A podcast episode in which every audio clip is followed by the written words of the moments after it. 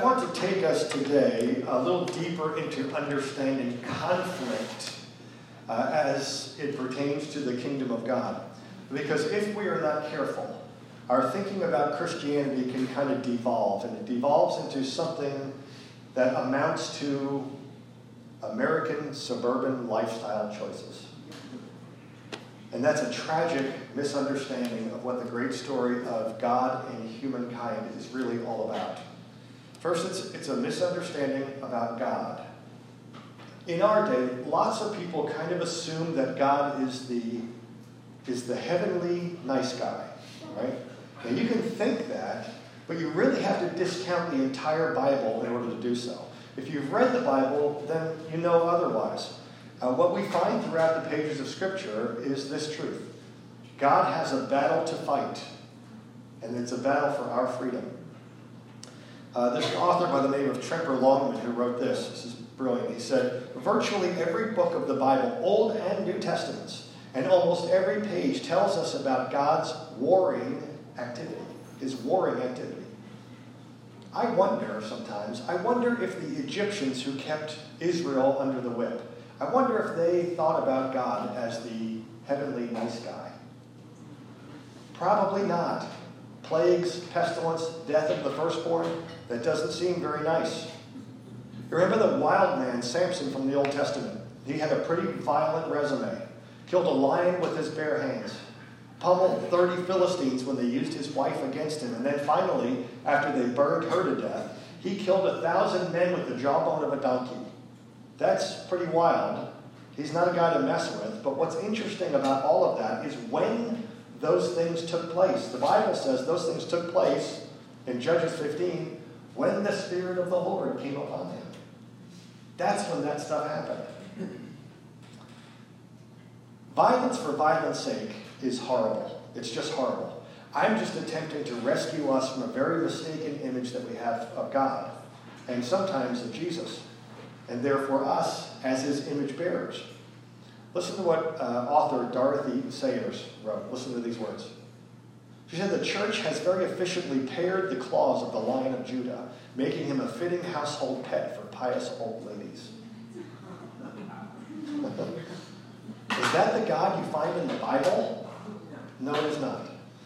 In the Garden of Gethsemane, in the dead of night, a mob of thugs, Bible says carrying torches and lanterns and weapons, they come to take Jesus away. Now notice the cowardice of all this. Why didn't they take him during the light of day when he was down in the town? And when they do come for him, does Jesus shrink back in fear? No, he does not. He faces them head on. And the reason is because he knew that the mob was not really his enemy at all. He was about to finish his war of love for the people that God loves so much against an unseen enemy that is pulling all the strings. And we're going to see that clearly today. Stay with me. So, the, the church worldwide is incredibly important in the grand scheme of things because it is not only the bride of Christ, but it is the vehicle through which God's purposes are brought about in this world. Now, when I say the church, don't just picture Life Church, but the church is the sum total of every spirit led gospel preaching church from every nation and every corner of the globe.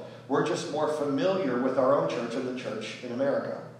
But when it comes to the state of the church in America, the signs are really not very good related to our future. Stay with me. There are now over 200 million non church people in America, making it one of the largest non church nations in the entire world. And there are several studies that corroborate that. Each year, over 6,000 churches close their doors permanently. And, they, and today, out of all the churches in America, approximately 75% are in decline and are headed for the very same fate of those that close their doors for the final Sunday. Now, it is true that churches are being planted regularly, which is a very, very good thing. Um, Outreach Magazine says that uh, for the, their estimate for the next few years is that we'll actually have a net gain of about 4,000 churches, which sounds wonderful 4,000 brand new churches. But in order to keep up with the population growth of America, we need not 4,000 new churches, but 48 thousand new churches. We're growing more and more unchurched every single year. Now, while uh, popular polls will say that uh, Americans uh, say that they attend church on Sundays uh, at about a rate of about 40%, about 40% of Americans attend a church. Outreach Magazine says that the actual truth is not really that close to that. It's really closer to about 20%. And the best estimates say that by the year 2050, church attendance will be about half or less than half what it was in 1990. The trend is not very good at all. But listen, ultimately, ultimately, the church is destined for victory. It's destined for victory. We're failing right now because we're living outside of our identity. We've simply forgotten who we are. So I'm going to go back for a few minutes to the words of Jesus to remind us of who we are, and then we can get back on track to fulfilling our God given destiny. Okay? Now, in the Bible, there is a law that you'll find there that's called the law of first mention. The law of first mention. And when you see it means that when you see a word or a doctrine for the very first time in Scripture, typically it is setting the standard for that word or for that doctrine throughout all the pages of Scripture. I'll give you an example.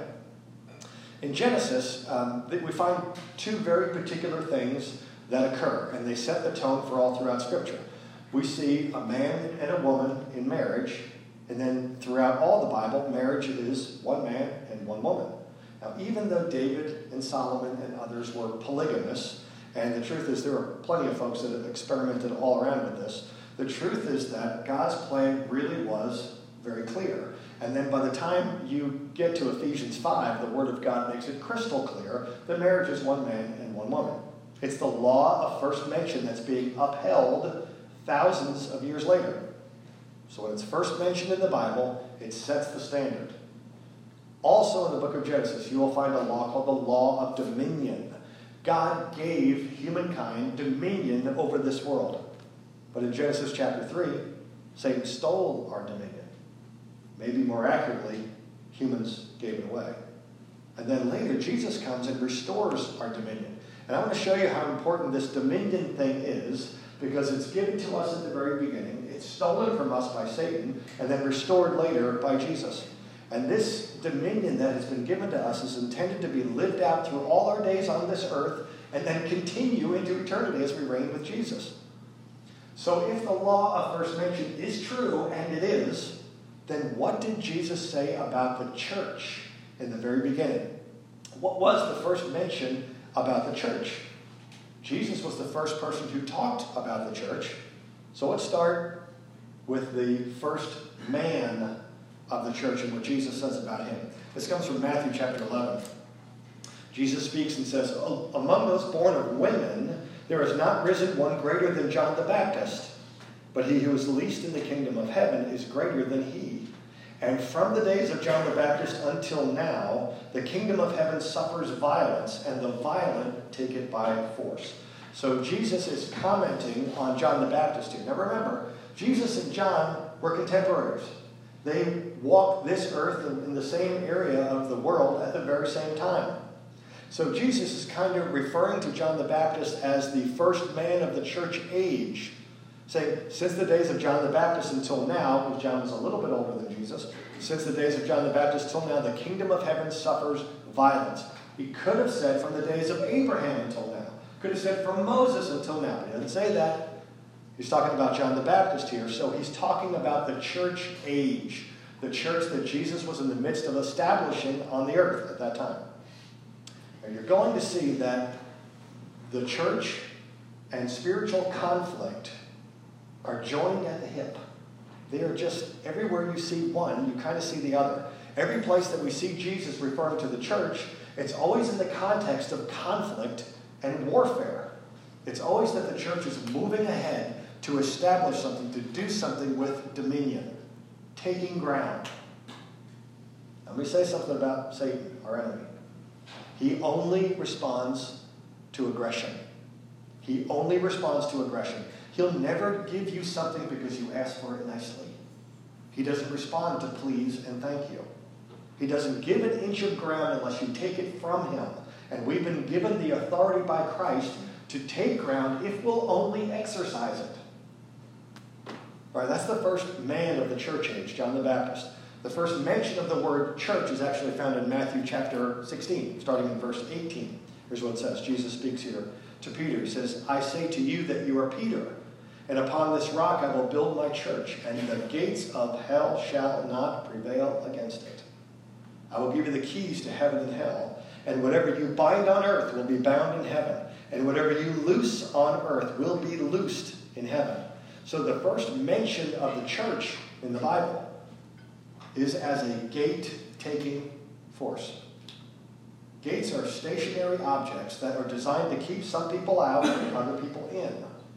When Jesus is talking about the gates of hell, he's talking about those places in our world where the enemy has come in and set up some kind of stronghold to keep people in bondage and to try to keep the church out of that place. And here's what Jesus says. Says there's not a gate in your community that you cannot take. The gates of hell cannot withstand you. I'm giving you authority. Any gate that you find can be ripped off of its hinges, and behind it you will find precious people that, I, that are in bondage that I love and that I died for. We, the church, are a gate taking force that has been called by God to set people free from the bondage of the enemy. That's who the church really is. That's who the church actually is. That's what we've been called by God to do, but we've forgotten that. We've forgotten it. So you know what we've been preparing for? Potluck suppers.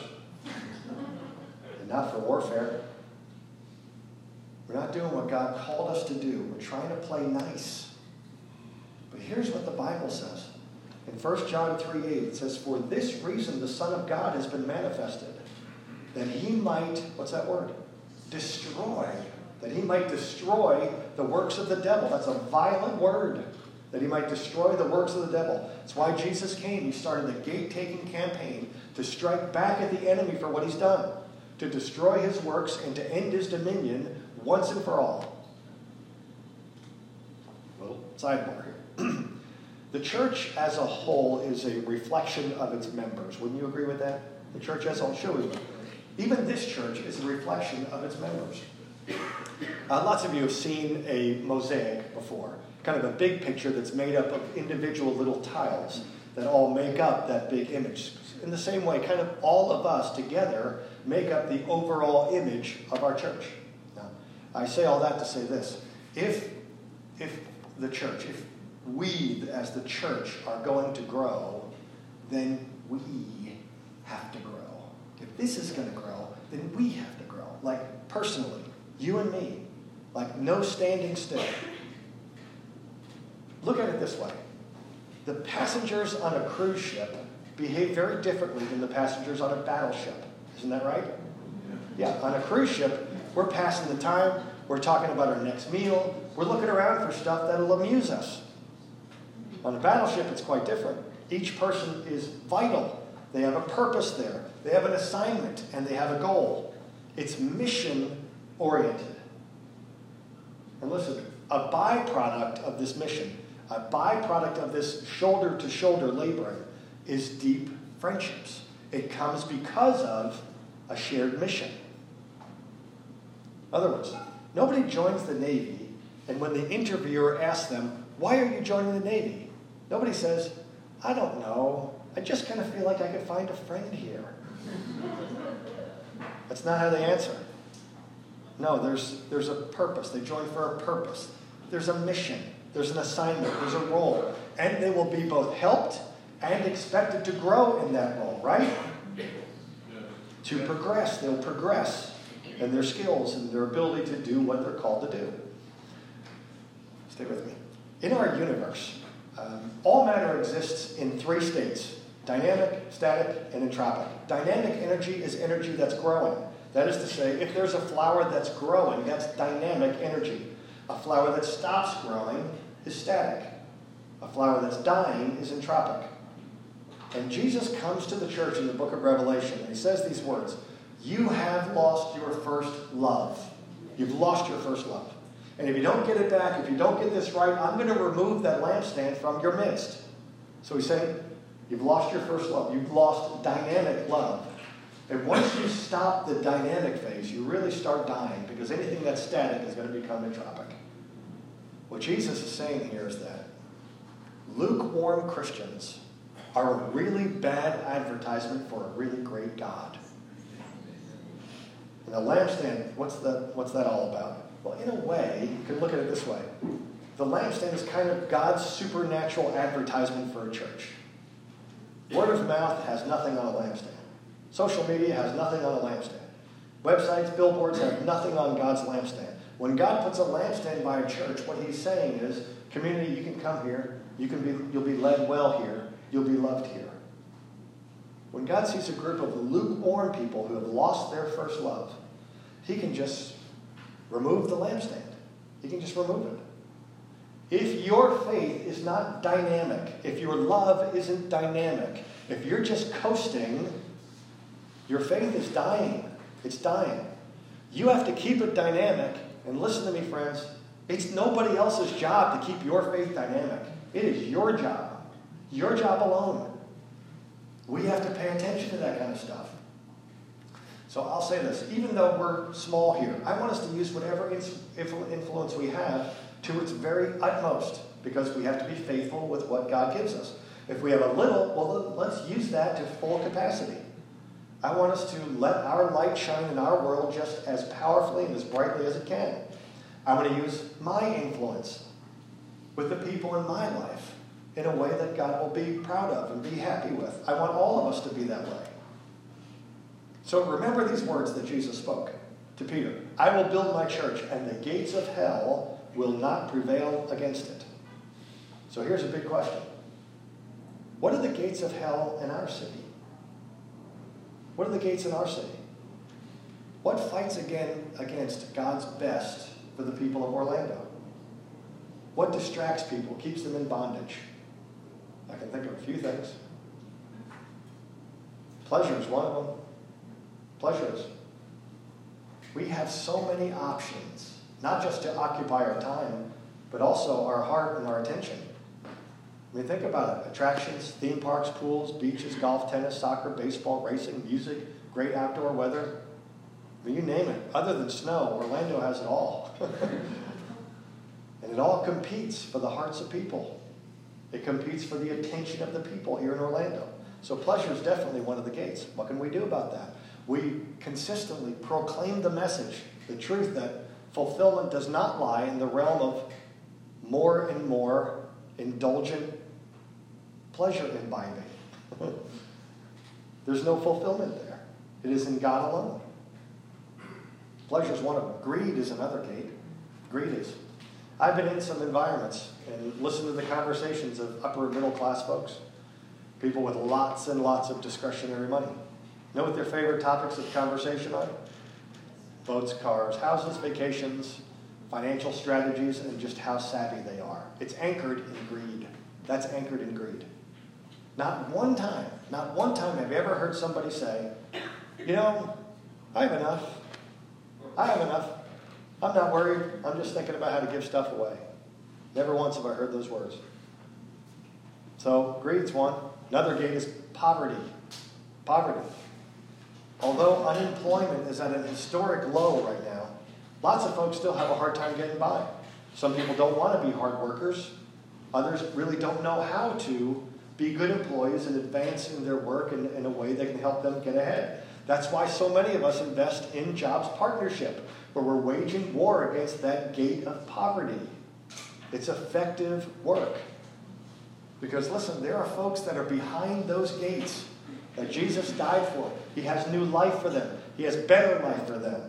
And we want them to become all that God created them to be. We could just sit back and wait for them to come to church or wonder why they don't come to church. But instead, we're partnering with other people to go get them and provide a need for them in a neutral environment. So, poverty is a gate. Poverty is. Remember again these words from Jesus to Peter I will build my church, and the gates of hell will not, shall not prevail against them. You know, in the, in the very first formal mission of the church, comes in Luke chapter 10. Jesus sends out his followers um, to minister, two by two, sends them out two by two to go out and do ministry. That takes place in verse 17. Look what it says. Then the 70 returned with joy, saying, Lord, we built a nice building. People think our music is cool. It's not what it says. Lord, even the demons are subject to us in your name. And Jesus says to them, I saw Satan fall like lightning from heaven. Behold, I give you the authority to trample on serpents and scorpions, and over all the power of the enemy, and nothing shall by any means hurt you. Those are, those are battle instructions, friends. I give you authority over. I cause you to trample upon. Those are violent words. Those are, those are fighting words. He's calling us to conflict and he's equipping us for it. God's authority is the badge, God's power is the gun. He's saying, fight the good fight. Free those people that are in bondage. Go. Don't wait for them to come to church. They can't right now. They're in bondage, they're behind gates. Get them out from behind the gates and they'll come to church. But you have the authority and the power to rip those gates off their hinges and free those people that I love so much. If you remember, you were behind those gates once. Don't you ever forget that. And when you're out there ministering in my name, you are displacing satanic authority. I want to give you a few things to take with you today that'll help us go deeper into and be able to succeed in spiritual conflict. Before I give you those things, there's one, one thing I want to make sure we're absolutely clear on because it's a really big deal. This might be the most important thing I say. We were made for conflict, we were made for war. But if we don't engage in spiritual war, we will occupy ourselves with far lesser battles. In other words, if we fail to see our real enemy, Satan, and engage him with the authority that's been given to us by Jesus, we'll still battle. We'll still battle. But we'll end up like Don Quixote, making up imaginary and secondary battles. Wars against our landlord and our boss and another soccer mom and our maintenance company and our business rival and our sloppy neighbors. All the stuff that makes up every sitcom on TV. We'll occupy ourselves with all these little battles. We will fight battles regularly, but it's supposed to be for the kingdom of God. All those lesser battles are the enemy's distractions, and he's very, very good at distracting us.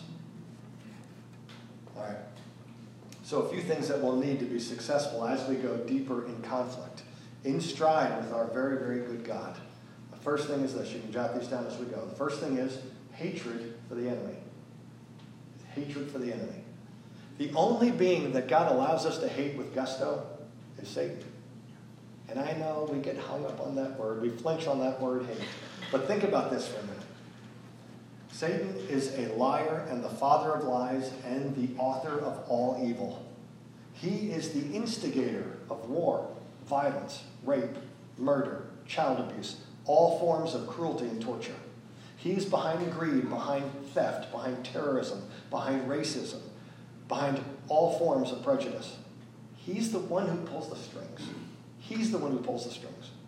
Now, there's plenty of spots in Scripture that affirm that it's just to have hatred for the enemy. Here's one of them. Here's one. Proverbs 6 16 says, These six things the Lord hates.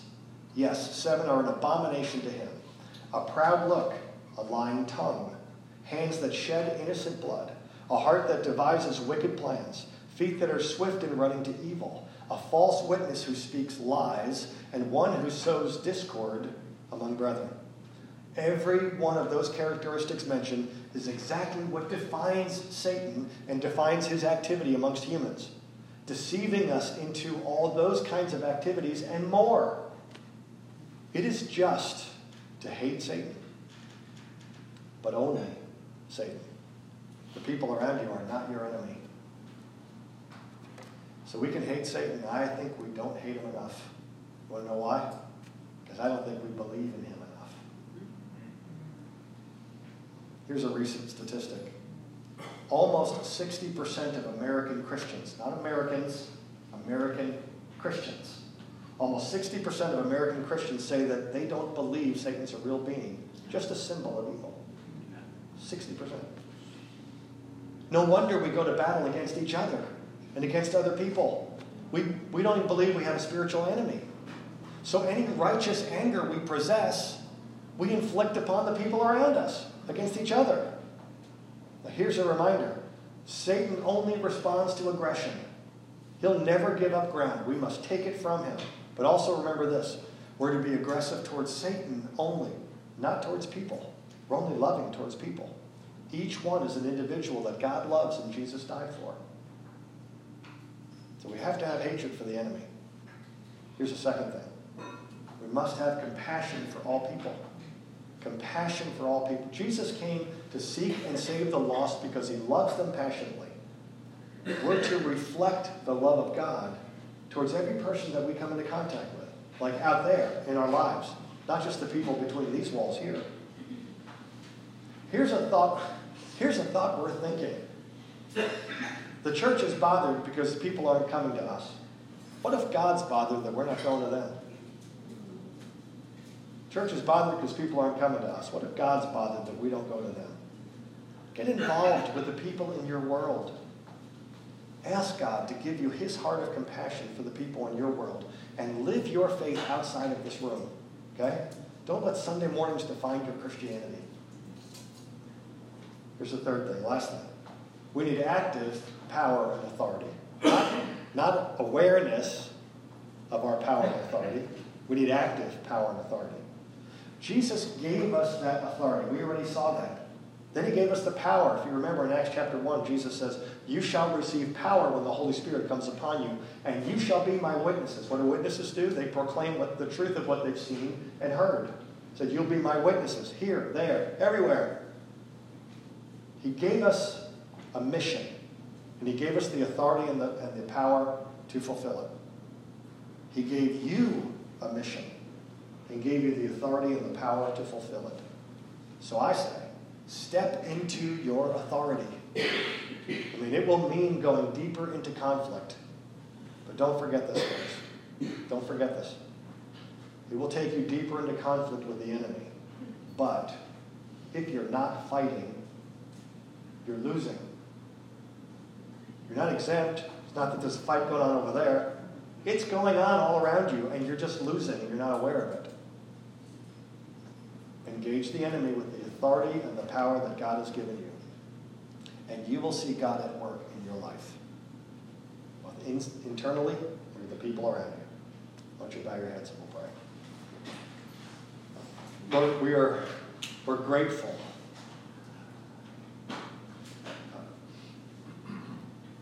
Lord, first, I pray that our awareness level would rise that there is spiritual war going on all around us.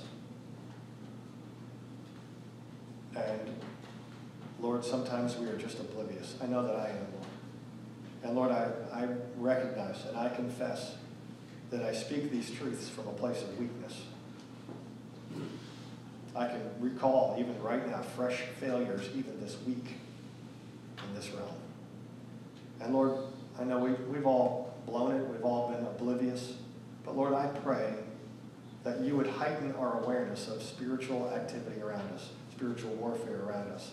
Lord, you gave us authority and power for a reason. I pray, Lord, that we don't just ignore it and let it just wither and die.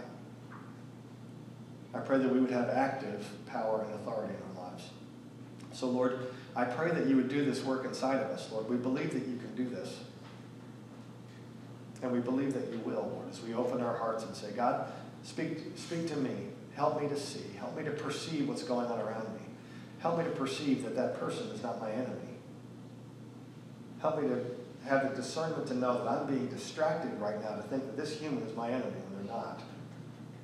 Help us to see behind the veil, Lord, at what's really happening. I know that you can do this, Lord. I know you can do this work inside of us. And now I believe that you will. I believe that this day and tomorrow, Lord, will be days of, be days of increasing awareness, sensitivity, and engagement on our part. We believe you for this, Lord. We pray this in Jesus' name.